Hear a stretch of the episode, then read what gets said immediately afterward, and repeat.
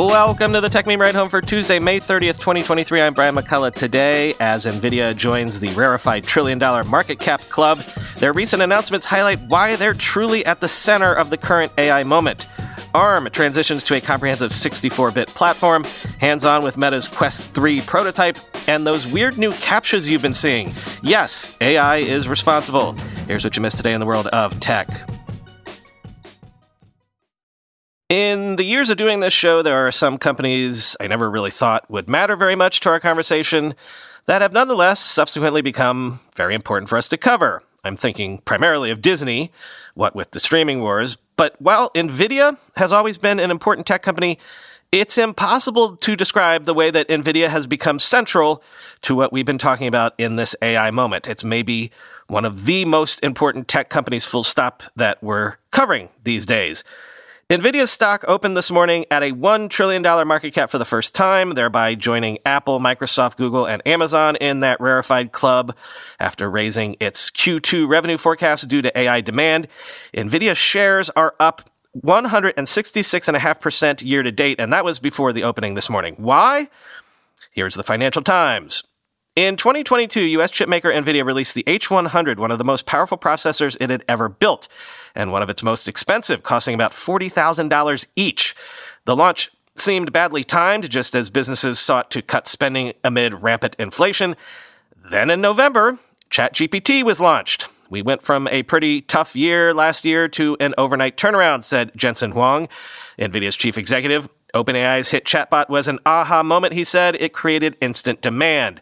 ChatGPT's sudden popularity has triggered an arms race among the world's leading tech companies and startups that are rushing to obtain the H100, which Huang describes as the world's first computer chip designed for generative AI, artificial intelligence systems that can quickly create human like text, images, and content. The value of having the right product at the right time became apparent this week. NVIDIA announced on Wednesday that its sales for the three months ending in July would be $11 billion, more than 50% ahead of Wall Street's previous estimates, driven by a revival in data center spending by big tech and demand for its AI chips. Investors' response to the forecast added $184 billion in a single day to NVIDIA's market capitalization on Thursday, taking what was already the world's most valuable chip company close to a trillion dollar valuation, end quote. Yes, saying you're going to grow revenue, revenue, not profits, revenue 50% in a single quarter is a hell of a drug. NVIDIA is central to this AI moment, which is why it's worth noting their big announces over the weekend. NVIDIA announced various AI products and updates, including the DGX GH200 supercomputer platform, also gaming features, data center networking tools, and a robotics platform. Quoting Bloomberg, the wide ranging lineup includes a new robotics design, gaming capabilities, advertising services, and a networking technology. Perhaps most central to his ambition, CEO Jensen Huang took the wraps off an AI supercomputer platform called DGX-GH200 that will help tech companies create successors to ChatGPT. Microsoft, Meta, and Alphabet's Google are expected to be among the first users. It's too much, Huang, 60, said near the end of his keynote at the Computex show. I know it's too much. The flurry of announcements underscores NVIDIA's shift from a maker of computer graphics chips to a company at the center of the AI boom. Last week, Huang gave a stunning sales forecast for the current quarter, almost $4 billion above analyst estimates, fueled by demand for data center chips that handle AI tasks. That sent the stock to a record high and put NVIDIA on the brink of a trillion dollar valuation, a first for the chip industry. In the presentation Monday, Huang argued the traditional architecture of the tech industry is no longer improving fast enough to keep up with complex computing tasks. To realize the full potential of AI, customers are increasingly turning to accelerated computing and graphics processing units or GPUs like those made by NVIDIA. We have reached the tipping point of a new computing era, Huang said, as he paced the stage in a trademark leather jacket. Huang showed how NVIDIA is teaming up with WPP PLC to use AI and the metaverse to lower the cost of producing advertising. It's releasing a networking offering that's designed to turbocharge the speed of information within data centers, and the company is even looking to change how people interact with video games. A service called NVIDIA ACE for Games will use AI to enliven background characters and give them more personality. Huang also unveiled a new robotics platform that he said is aimed at helping NVIDIA expand to industries beyond tech. It's a reference design that will help other companies build their own robots for use in a range of activities. In heavy industry, for example, he sees opportunities in using robots in factories and warehouses. The DGX computer is another attempt to keep data center operators hooked on NVIDIA's products. Microsoft, Google, and their peers are all racing to develop similar services to OpenAI's ChatGPT chatbot, and that requires plenty of computing horsepower. To satisfy this appetite, NVIDIA is both offering equipment for data centers and building its own supercomputers that customers can use. That includes two new supercomputers in Taiwan, the company said. One of the biggest AI bottlenecks is the speed at which data moves within data centers. NVIDIA's Spectrum X, a networking system that uses technology acquired in the 2020 purchase of Mellanox Technologies, will address that issue. And the company is building a data center in Israel to demonstrate how effective it is. The WPP partnership, meanwhile, will streamline the creation of advertising content. The UK advertising titan will use NVIDIA's Omniverse technology to create virtual twins of products that can be manipulated to customize ads and reduce the need for costly reshoots. NVIDIA's original business was selling graphics cards to gamers, and it's returning to that world with the ACE offering. The service will address the problem of NPCs or non player characters, the background figures that populate video games. NPCs typically give repetitive responses with scripted dialogue, and that limited range has made them the subject of ridicule and memes and even the Ryan Reynolds movie Free Guy. NVIDIA Ace will listen to what the gamer says to a character, convert into text, and then dump that into a generative AI program to create a more natural, off the cuff response. The Santa Clara, California based company is currently testing the service and will add guardrails to ensure that responses aren't inappropriate or offensive. End quote. I believe we said this NPC revolution was coming to Gaming Toot Suite, and here it is. By the way, if you check the show notes, I think it'll be the third link. I have a link to a video of the demo of this NPC gaming interaction in action.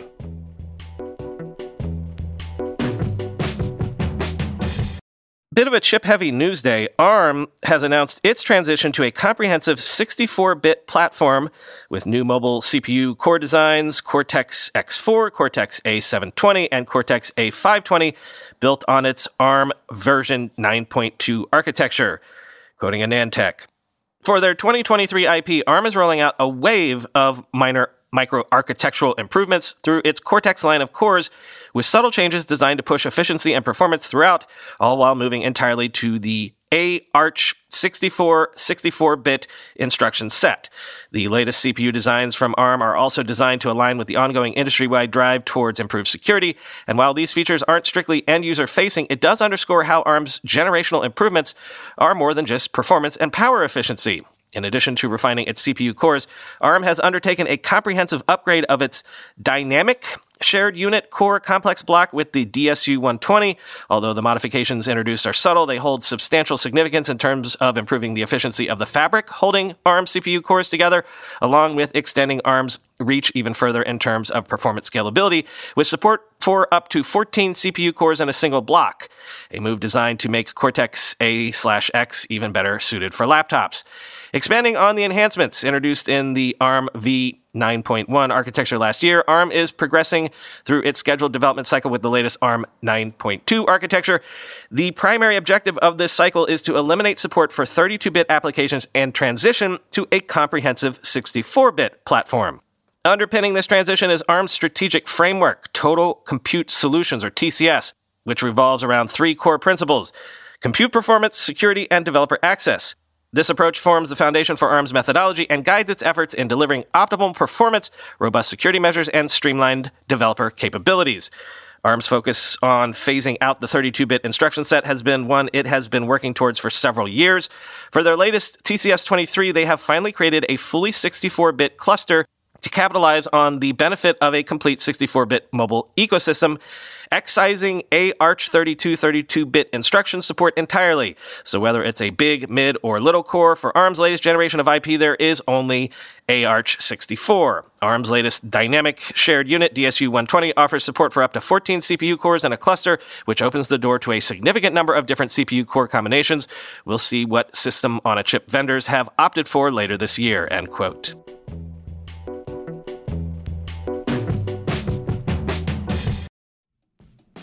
When you go through airport security, there's one line where the TSA agent checks your ID and another line where a machine scans your bag. The same thing happens in enterprise security, but instead of passengers and luggage, it's end users and their devices. These days, most companies are pretty good at the first part of the equation where they check user identity, but user devices can roll right through authentication without getting inspected at all. In fact, 47% of companies allow unmanaged, untrusted devices to access their data. That means an employee can log in from a laptop that has its firewall turned off and hasn't been updated in six months, or worse, that laptop might belong to a bad actor using employee credentials. Kolide finally solves the device trust problem. Kolide ensures that no device can log into your Okta protected apps unless it passes your security checks. Plus, you can use Kolide on devices without MDM, like your Linux fleet, contractor devices, and every BYOD phone and laptop in your company.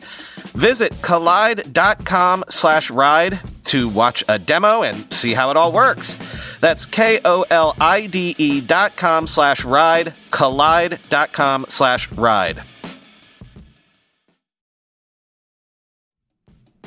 With everybody fighting for attention, how can your business stand out and connect with customers? Easy. Get Constant Contact. Constant Contact's award winning marketing platform has helped millions of small businesses stand out, stay top of mind, and see big results fast. Constant Contact makes it easy to promote your business with powerful tools like email and SMS marketing, social media posting, and even events management. With Constant Contact, you'll reach new audiences, grow your customer list, and communicate more effectively to sell more, raise more, and fast track growth. Don't know much about marketing? No sweat. Constant Contact's writing assistance tools and automation features help you say the right thing at the right time, every time. Plus, you can send with confidence knowing your emails are actually reaching your customers thanks to Constant Contact's best in class 97% deliverability rate. I use this and you should too. Tackle any challenge with Constant Contact's expert live customer support. Plus, everything's backed by their 30 day money back guarantee, so get going and start growing your business today with a free trial at constantcontact.com. Just go to constantcontact.com right now. Constant Contact, helping the small stand tall. ConstantContact.com. Mark Gurman got a hands on with Meta's Quest 3 VR headset prototype, although given the features he saw, maybe we should start calling it XR. He said that the Quest 3 is lighter, thinner, faster, with better video pass through than the Quest 2, but the VR displays have similar clarity. So, how does this position the Quest if Apple's headset comes out as a tangible leap forward, even if it's an expensive one? Quoting Bloomberg The device, codenamed Eureka, feels far lighter and thinner than the existing Quest 2 from 2020. The strap to place it on your head seems a bit stronger and it uses fabric on the sides instead of the Quest 2's plastic. The front of the device is new. Instead of a bland looking gray face, it has three vertical pill shaped sensor areas across the front. The left and right pills each include one color video pass through camera, the part that lets you see the world around you, as well as a standard camera. That means it has two color cameras versus only non color cameras on the Quest 2. The middle pill includes a depth sensor, a first for the Quest. The front lower sides of the headset each include one tracking camera, while the bottom has a volume rocker and a wheel to adjust the headset's IPD, the distance between your pupils. That's a big improvement over the Quest 2, which requires you to take off the headset and manually move the VR displays inside of the device. The power button and the USB C port remain on the side of the headset. The actual clarity and VR displays within the Quest 3 feel similar to those in the Quest 2, despite the resolution being rumored to be slightly higher. But there are two areas where I saw major improvements video pass through for mixed reality, and the device's speedier performance. Video pass through is the heart of mixed reality. It relies on external cameras to let headset wearers see a live video feed of the real world, creating an augmented reality effect without the use of clear lenses. While I don't believe the Quest 3's video pass-through performance will come close to that of Apple's device, which will have about a dozen cameras, it is a night and day improvement over the Quest 2. Due to the dual RGB color cameras, video pass-through on the Quest 3 presented colors more accurately and offered an almost lifelike rendering of the real world. I was even able to use my phone while wearing the headset, something that often feels impossible on a Quest 2. Overall, I came away impressed with the mixed reality focus of the Quest 3, the much improved video pass through capabilities, the faster performance, and the large content library. Assuming the device costs about $500, it would be about a fifth as much as the Apple headset, while being more than a fifth as compelling. With that in mind, I think the Quest 3 could make some noise this holiday season, especially as XR is top of mind for consumers, end quote.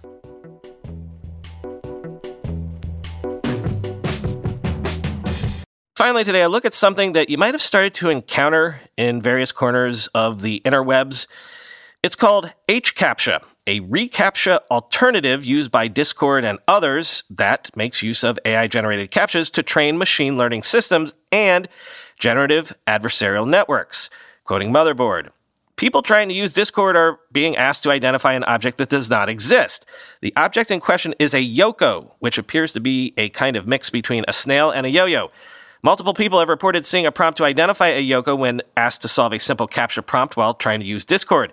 Discord's CAPTCHAs are run by a company called HCAPTCHA. The technology that generates these prompts is proprietary to our third party partner, and Discord does not directly determine what is presented to users, Discord told Motherboard. HCAPTCHA bills itself as a privacy focused alternative to the ubiquitous reCAPTCHA. According to a blog from 2018 about how it works, HCAPTCHA's prompts are generated by clients looking for quote, high quality human annotations for their machine learning needs. HCAPTCHA makes money from both clients like Discord, who purchase pro and enterprise plans to run CAPTCHA services and from clients who generated the prompts. HCAPTCHA is using the CAPTCHAs to help train machine learning systems and generative adversarial networks. This isn't the first time people have noticed weird AI images popping up in HCAPTCHA services, and it won't be the last.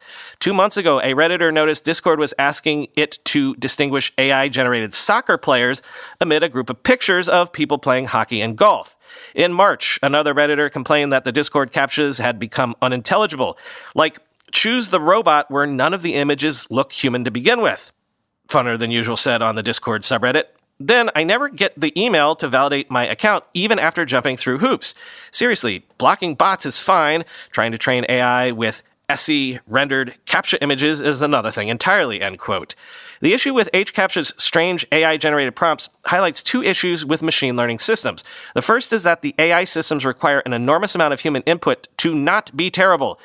Typically, image labeling is outsourced to foreign workers who do it for pennies on the dollar. The other is the issue of data drift. The longer these machine learning systems run, the more input they require. Inevitably, they begin to use data they've generated to train themselves. Systems that train on themselves long enough become AI Habsburgs, churning out requests to identify incomprehensible objects like Yokos, end quote.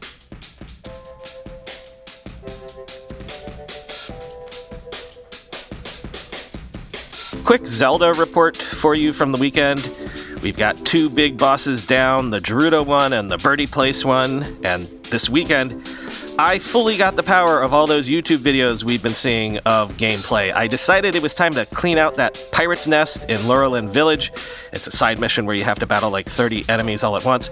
So, what I did was I crafted an actual battle tank using Zonai stuff armor on the sides, big wheels to run over the terrain, and of course lasers. It took me a good half an hour to piece it all together. Then I rolled my war rig into the village and took out 25 of the bad guys without even taking one hit of damage myself. I now have a whole slew of robot tools that I use when I head to the depths to do some zonaite harvesting now instead of battling a slew of bokoblins and risking my precious weapons, not to mention my health. I just spin up a quick drone with lasers, roll that up to the bad guys, run off to a safe distance, and it clears out the whole nest. Then I just waltz back in to clean up any survivors and harvest the loot. If all of that sounded like gibberish to you, look, this is an open world game where you can solve any problem any way you dream it up. And if that dream is to build a war rig, you can do it. If you don't think that's cool, I don't know what to tell you. It's great fun for someone like me who sucks at gaming and can never get the controls right to do proper combat. And building this stuff never feels unfair or like you're nerfing the game because if I build a proper tank and it works, I feel like I earned my victory. Tears of the Kingdom. Hell of a drug. Talk to you tomorrow.